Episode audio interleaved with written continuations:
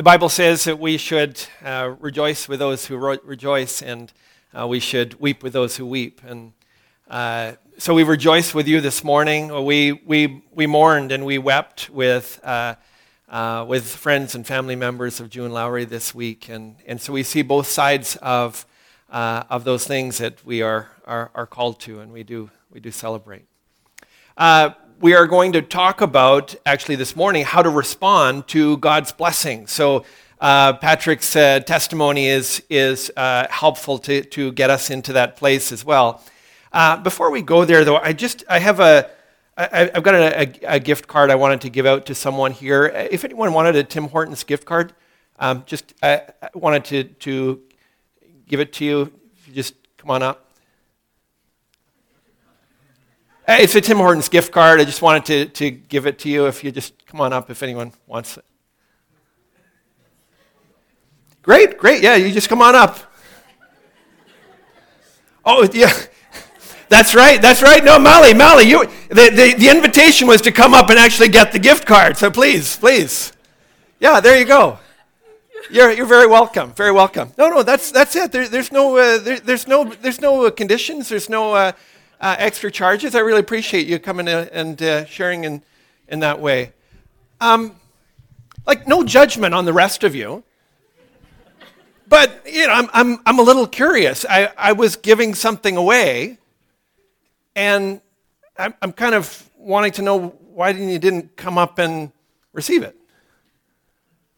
And you, you, for instance, uh, like, are, are, you, are you independently wealthy or something? You, why, why didn't you come up? I just didn't want to leave my seat. didn't want to leave your seat. Okay, yeah? Sugar free, caffeine free. yeah. Hey, they, have you been to Tim Hortons lately? They have they do have other options on the menu. You've got a variety of things that you can you can uh, What's that? You're not a frequent shopper. It, it's, it is a Canadian pastime, all right? And, and the rest of you, what, you, you just don't trust, trust the pastor? It, Dirk told you not to participate. All right. no, it, it's interesting because uh, uh, I, I, I, gave away a free gift, and, and I was, it was like pulling teeth to get someone to finally come. And if it was just a, a, Tim Hortons gift card, that maybe, maybe, that's not a big deal. Maybe you don't trust the pastor. Maybe you don't like Tim Hortons. Maybe you don't like their new menu. But I think there is something inside us that gives us a reluctance to receive something for free. Uh, JP didn't even want to get out of his seat. Like that was too much for him, right? He was, he's about the closest one to the, to the podium here. He, he could have been up here in about six steps. And yet we are reluctant to receive a free gift. That, that, that's troubling because according to the Bible, God's gifts to us are free.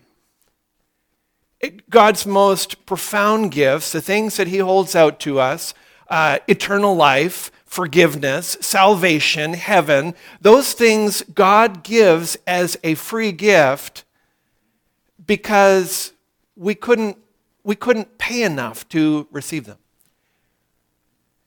And yet, many of the same dynamics that took place with all of you this morning, except Mally, and uh, you, you, you, put up your, your hand. I appreciate that. That was a start.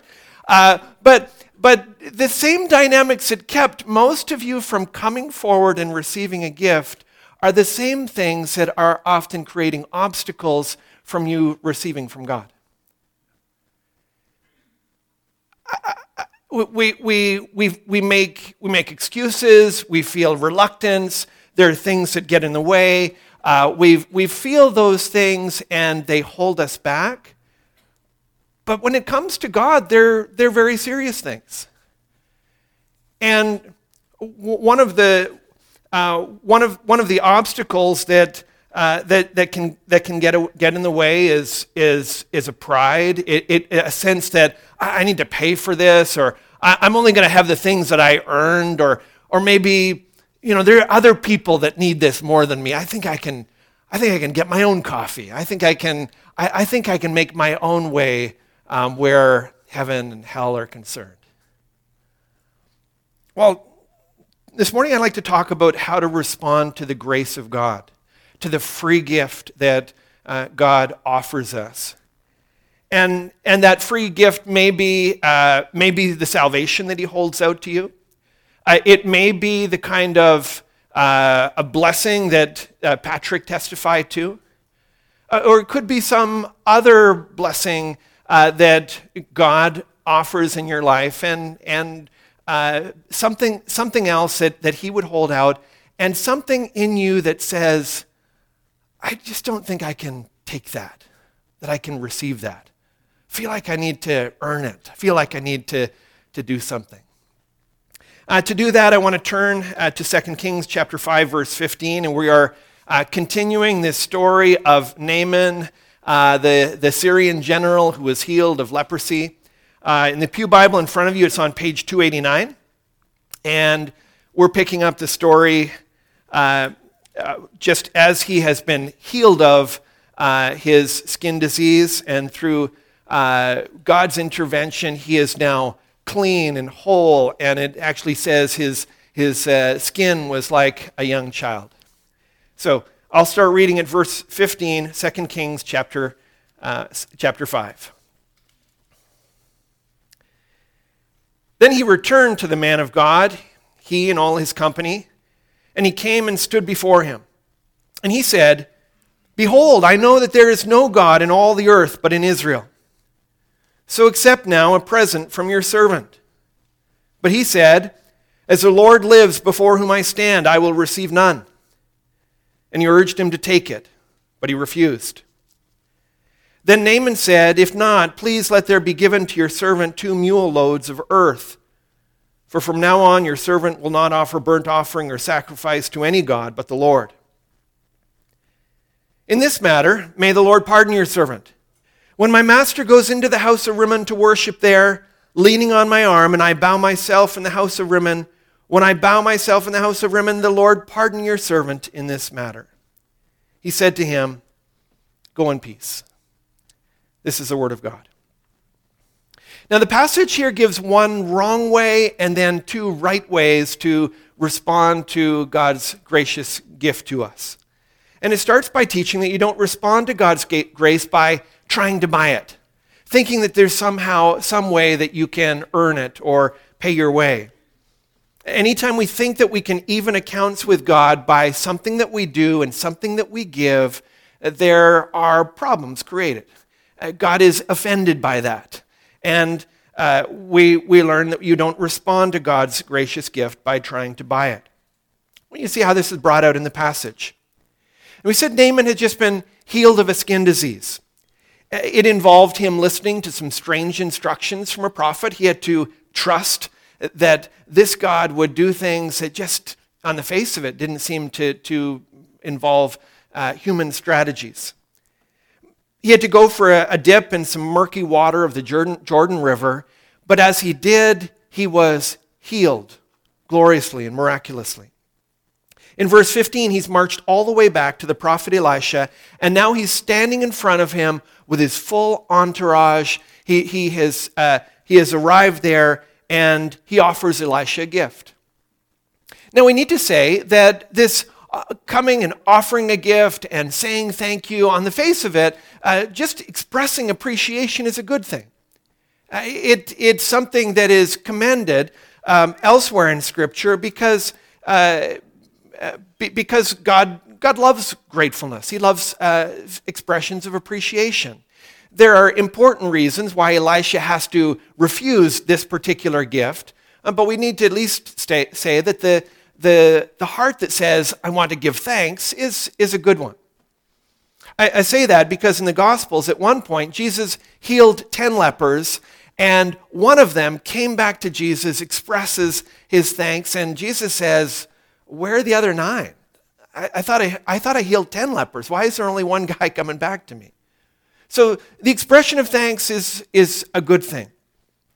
But when Naaman offers a gift to Elisha, he responds in verse 16 by saying, As the Lord lives before whom I stand, I will receive none. Now, when a prophet invokes the name of the Lord in refusing something, you know he is standing firm. It, it is about as strong a refusal as you can give. And, and possibly, knowing what a huge uh, sum of money this is and the potential temptation that it would be, it, it could very well be that Elisha is uh, stating this as strongly as he can, not only for Naaman's sake, but for his own as well. He knows he needs to draw a very clear line in the sand here.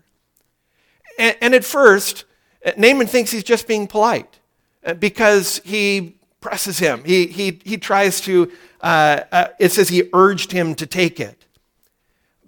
But Elisha's not just being polite, it has nothing to do with manners here. And to understand what's going on, we need to back up to where we were two weeks ago, where we learned just what kind of gift this is that he was, he was bringing. We, we saw in verse 5 that, that this gift wasn't a Tim Hortons gift card, it wasn't a, a tie or, or some small token of appreciation. It was an enormous sum of money. He had come weighed down with silver, gold, and, and uh, elaborate articles of clothing. It would be enough to make a prince out of this prophet. It, would be enough for Elisha to, to build a large palace and, and uh, acquire a small army. And it represents Naaman's old way of approaching life. He, he'd been used to buying his way out of things. Uh, he had been used to fighting his way out of, out of challenges. And so, uh, as he deals with this problem, he figures, well, that would be the appropriate thing to do. Naaman is a power broker, and he's used to dealing with power brokers. He approaches Elisha like a power broker. And Elisha knows that this gift could leave Naaman thinking that he had paid his way, that he had paid off God and he evened accounts with him, and that he was clear and free. So he needs him to see that God had given him a priceless gift of grace. Uh, Simon needed to learn the same lesson in Acts chapter 8. Uh, he was a, a sorcerer who uh, experienced the grace of God, came in contact with the, uh, with the apostles, received the gospel, saw their power, and thought, I want that he, at one point, offered them money, saying, Give me this power also, so that anyone on whom I lay my hands may receive the Holy Spirit. We think sometimes that we can buy our way out of situations, that we can use our control, our influence, our good works, our uh, whatever, whatever we have at our disposal to get our own way. And when we bring that attitude into our relationship with God, it becomes very dangerous. Trying to pay for a gift uh, is, is, uh, creates difficulties on a number of levels. First of all, if, if you buy something, you control it. And, and so certainly there was some sense uh, that uh, uh, Naaman, Naaman could, be, could be put off that way. If you earn something, you deserve it. But he needed to know that this was a gift, and a gift is different than something that you can purchase. And trying to pay for a gift cheapens it as well. If you go to someone's house and they prepare for you a nice meal and then you slip them a $10 bill on the way out, it, it offends them. It offends them because it takes an act of love and friendship and hospitality and it turns it into a business transaction. It, it, treats them like they're a fast food restaurant. And something similar happens in our relationship with God when we think we can pay him off through what we do, through our accomplishments. God's grace isn't doled out to the one who prayed the most, to the one who read their Bible the most. It doesn't come as a reward for good service. God's grace comes to us free. That was a hard lesson for Naaman to deal with, and it's something that you and I continue to struggle with. It, it continues to affect the church, it continues to seep its way into how we relate to God. So we don't respond to God's grace by trying to buy it, but how should we respond to it? What, what can we do? You respond to God's grace by lowering your pride. Uh, that's the next thing that, that this passage teach, teaches us. God's grace should humble us. Recognizing that we can't pay for it, that we can't earn it, that we are powerless in front of it, and that it is only something that we receive as a free gift. God's grace is, is something that should humble us. Now, one of the ways that Naaman expressed that was in his declaration in verse 15. He said, Behold, I know that there is no God in all the earth but in Israel. Whenever I see the word behold in the, in the Old Testament, it always feels a little stiff and wooden. It's a, it's a word that we don't use very much. But it, translate, it translates this great Hebrew word that you often use just before you were going to say something really important. So whenever I see behold, I think, get this. And, and, I, and I kind of brace myself for what's going to come next. And, and he says, get this. And, and then he will uh, talk about uh, uh, just how, how he has come to see God. He says, I know that there's no God but the God of Israel. That was a huge uh, position for him to come to. Everyone in his world was a polytheist. Everyone in his world believed in multiple gods. Oh, there's the God of Israel, and the God of Syria, the God of thunder, the God of the, of the valleys, and the God of the mountains. To, for him to have come to the conclusion no, this God is like, is, is like no other. All of those other gods that I have believed in all of these years, they're counterfeit, counterfeits. They're people who have made up stories, trying to convince people of, uh, of, certain, of, of a way of doing things, trying to control people in various ways. He had been humbled in his understanding of God, and it made him completely reorient himself to him. And God's grace is intended to do that. When we, are, when we are faced with the gift of God, we respond in the humility that says, I am going to stop talking and I'm going to start listening. L- listening to God, listening to God as He's revealed Himself, uh, listening to, to Him as He has shown Himself in the pages of Scripture. So, lowering your pride involves letting go of false views of God. It also involves letting go of our self importance the, the, the idea that we have something magnific, magnificent and, uh, and, and, and amazing to offer. As Naaman experienced God's healing, he realized the things that God can do are so far above the things that he could do. Even someone as powerful and as influential as he was, he recognized that next to God, he was powerless, and it, it humbled him. It made him rethink how he saw the world. John the Baptist came to the same conclusion when he saw his ministry dwindling. And more and more people were going over to Jesus, going to follow him. And he kind of found himself at one point kind of out of work. Like he was he had been a big deal and now in pointing people to Jesus he realized, well there's not many people left that are listening to me. And a proud a proud man would have would have competed find, found a way to win them back. How do I get the crowds onto my side? How can I, how can I improve my follower level? And instead, he said, He must increase, but I must decrease. He recognized this is good. If, if more people are seeking after him, more people are going after him, and that means that I, I don't have as many people gathering around to hear what I say, that's okay my role is, is ultimately not that significant. It's about Him. And that's what the grace of God does in our lives. It humbles us, it, it helps us to see our lives in light of Him and in light of His glory. Probably the biggest challenge in lowering your pride, though, is submitting to other people, especially God's leaders. Eh, you can see the transformation in Naaman's life in this regard, because in the beginning of the chapter, we saw that he was the commander of the army. It says he was a great man. It says he was highly favored. Like he was a big deal. And he was used to be treating, being treated like a big deal. And when he first showed up to speak with Elisha, he was expecting the grand reception, people to really roll out the red carpet. And when he didn't get it, he was furious. But look what has happened now that he's been touched by the grace of God. Watch what happens now that he has received this free gift and seen the glory of God. He is described in different ways. Notice in verse 15, he says, So accept now a present from your servant. Verse 17, he asks that the earth be given to your servant. He vows that from now on your servant, your servant will not offer, offer sacrifices to other gods.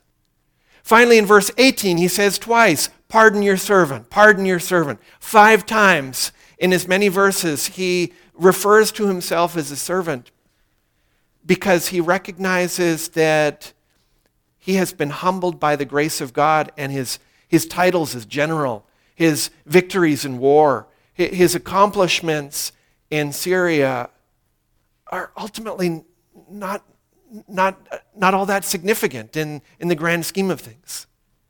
He has been humbled by the grace of God and been brought to recognize God's greatness. And it brings a, a humility before other people. Uh, he humbles himself before uh, God's leader here. The book of Hebrews picks up this concept when it says, Obey your leaders and submit to them, for they are keeping watch over your souls, as those who will have to give an account. Let them do this with joy and not with groaning, for that would be of no advantage to you. Now, you and I know that far too many leaders have abused this position of authority. And so that makes us rightly cautious. We exercise wisdom, we practice discernment. We don't, we, we don't think that this kind of authority should be treated lightly, but we don't toss out this kind of authority either. And having been touched by the grace of God, we submit to one another and we submit to the leaders that God has placed placed there to serve us. It's, it's an expression of what God does in a, in a person's heart. A person touched by the grace of God will have that spirit of submission. There'll be a joy to lead. They won't make groaning for, uh, for, for those who, who have been called to, to lead them. So you respond to God's grace by lowering your pride. Finally, you respond to God's grace not just by bringing yourself down, but by lifting someone up, by lifting up Jesus Christ. Worship is a natural overflow of a heart that's been touched by the grace of God. Because we recognize, I have nothing else to offer. What could I give to, to God? I, I can respond by glorifying Him, by praising and worshiping Him. You respond to God's grace by lifting up Jesus. Now, I love the result of the back and forth between Naaman and Elisha over the gift. When he realizes that Elisha is not going to accept his gift, he doesn't just go away, he asks Elisha for a gift. He, he's getting good at this receiving gift thing. He's going to ask, for, see if he can get another one. And he doesn't ask for money of him. He doesn't ask for, for give me some of that power so I can do this. He, he asks for two mule loads of dirt he, he wants to express worship.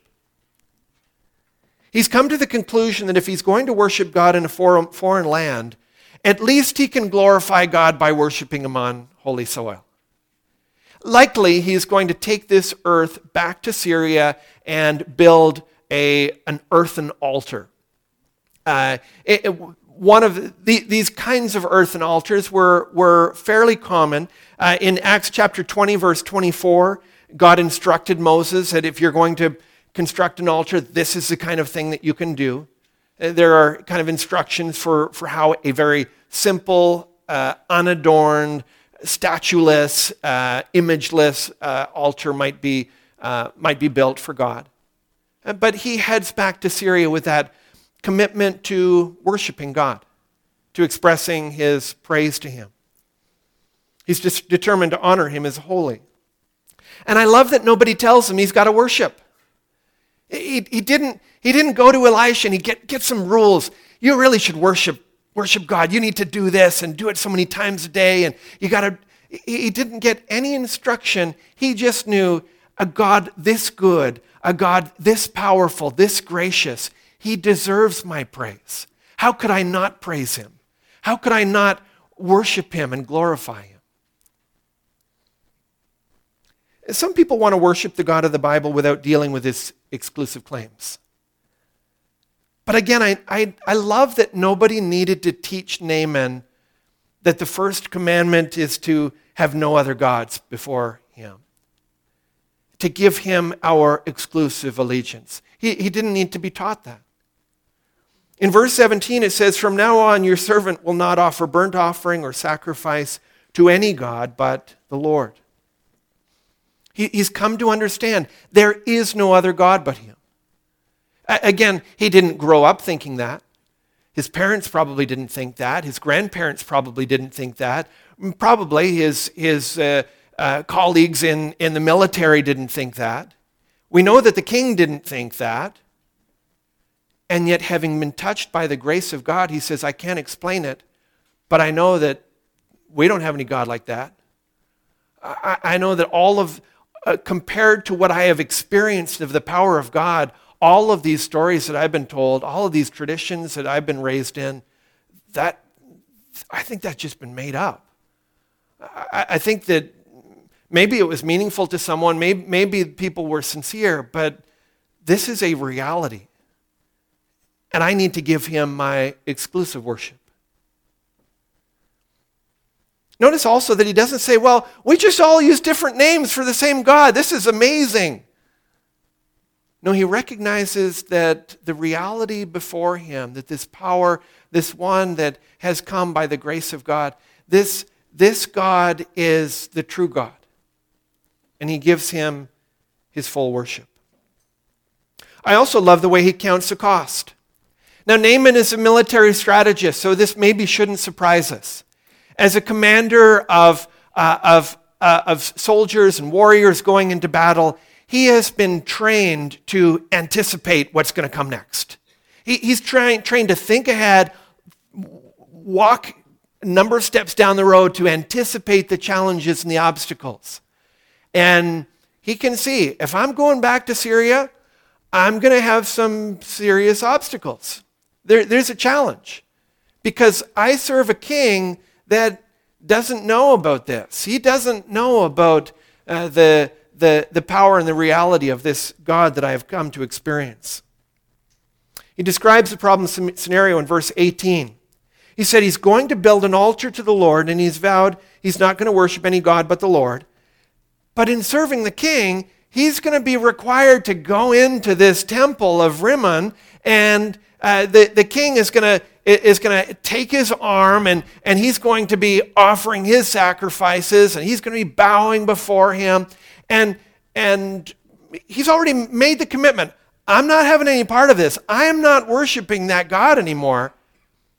But he recognizes that appearances being what they may be, people, are, people could think. God might get the wrong impression. God might not know my heart. And so I want this to be clear. And, and yet he submits himself. Again, the humility. He's not calling the shots for Elisha. He's not telling God how things are going to be, but he, he, he calls on him for a pardon. He says, Don't get the wrong impression. Don't, don't think that this is, uh, uh, that, this is uh, me going back to my old ways. I've drawn the line in the sand. And Elisha hears him and sends him away with his blessing.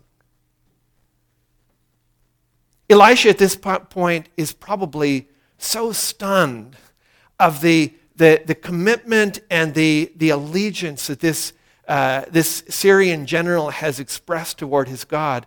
Because at this particular point in history, Naaman's faith is so far beyond the average Israelite who were gladly worshiping all of these other gods, gladly giving themselves to almost anyone but the Lord, as we saw earlier with the king of Israel, didn't even want anything to do, didn't even seem to be, remember his prophet he is so, so moved, by, moved by this that God would have given him this grace to recognize him and to praise him and to worship him.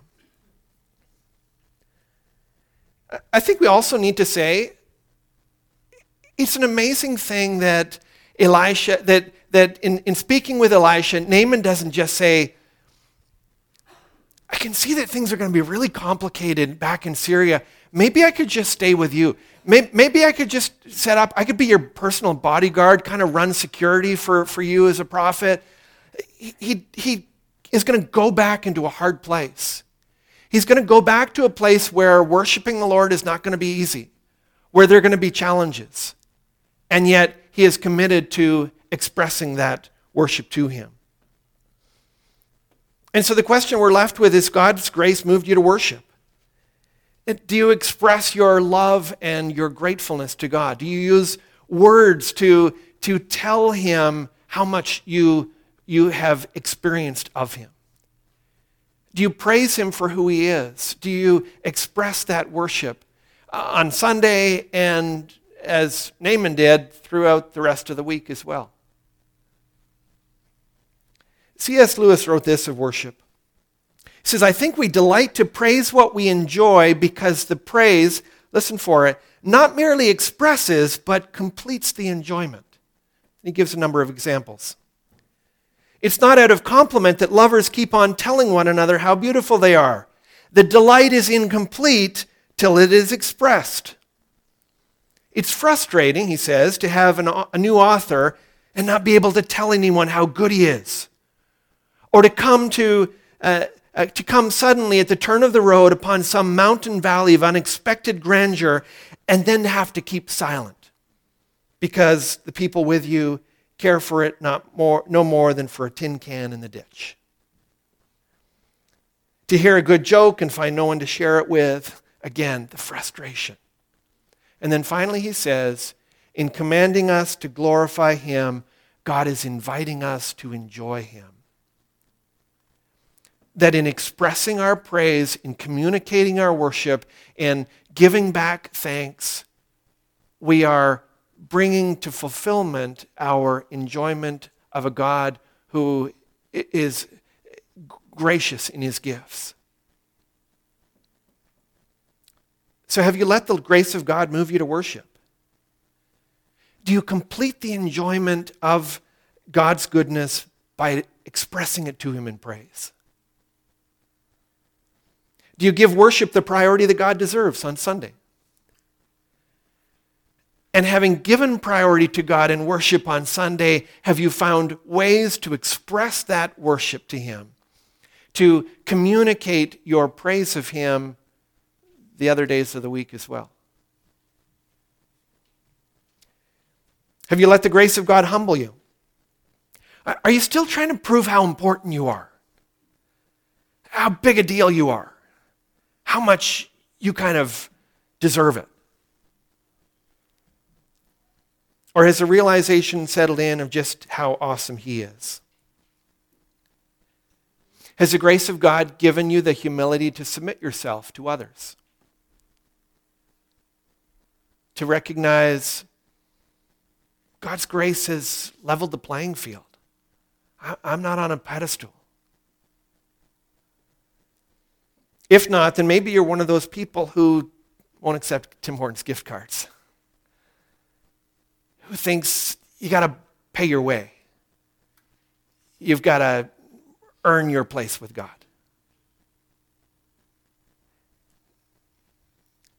If so, I want to close in hearing the invitation that God would give to us from the prophet Isaiah. In Isaiah 50, 55 1, he says, Come, everyone who thirsts. Come to the waters. And he who has no money, come, buy and eat. Come, buy wine and milk without money and without price. It's God inviting us to receive a gift that satisfies, that fills. And knowing that we don't have either the, the money or the ability or the works that, that could earn it for us, he invites us to receive it free of charge. We receive it free of charge because Jesus has paid for it. His death on the cross has made possible a gift that is beyond us. And yet, like the water, uh, like, uh, like the gifts that God gives, it is exactly what we need. Let's look to Him in prayer. Heavenly Father, we struggle to receive even small gifts of grace. And your, your grace is so much bigger. Strip us of the pride that says we've just gotten what we deserved. We don't deserve your forgiveness. We don't deserve your acceptance. We don't deserve your goodness or faithfulness. So humble us before you. Humble us before one another. And help us to give you the praise you deserve. For we worship you in Jesus' name.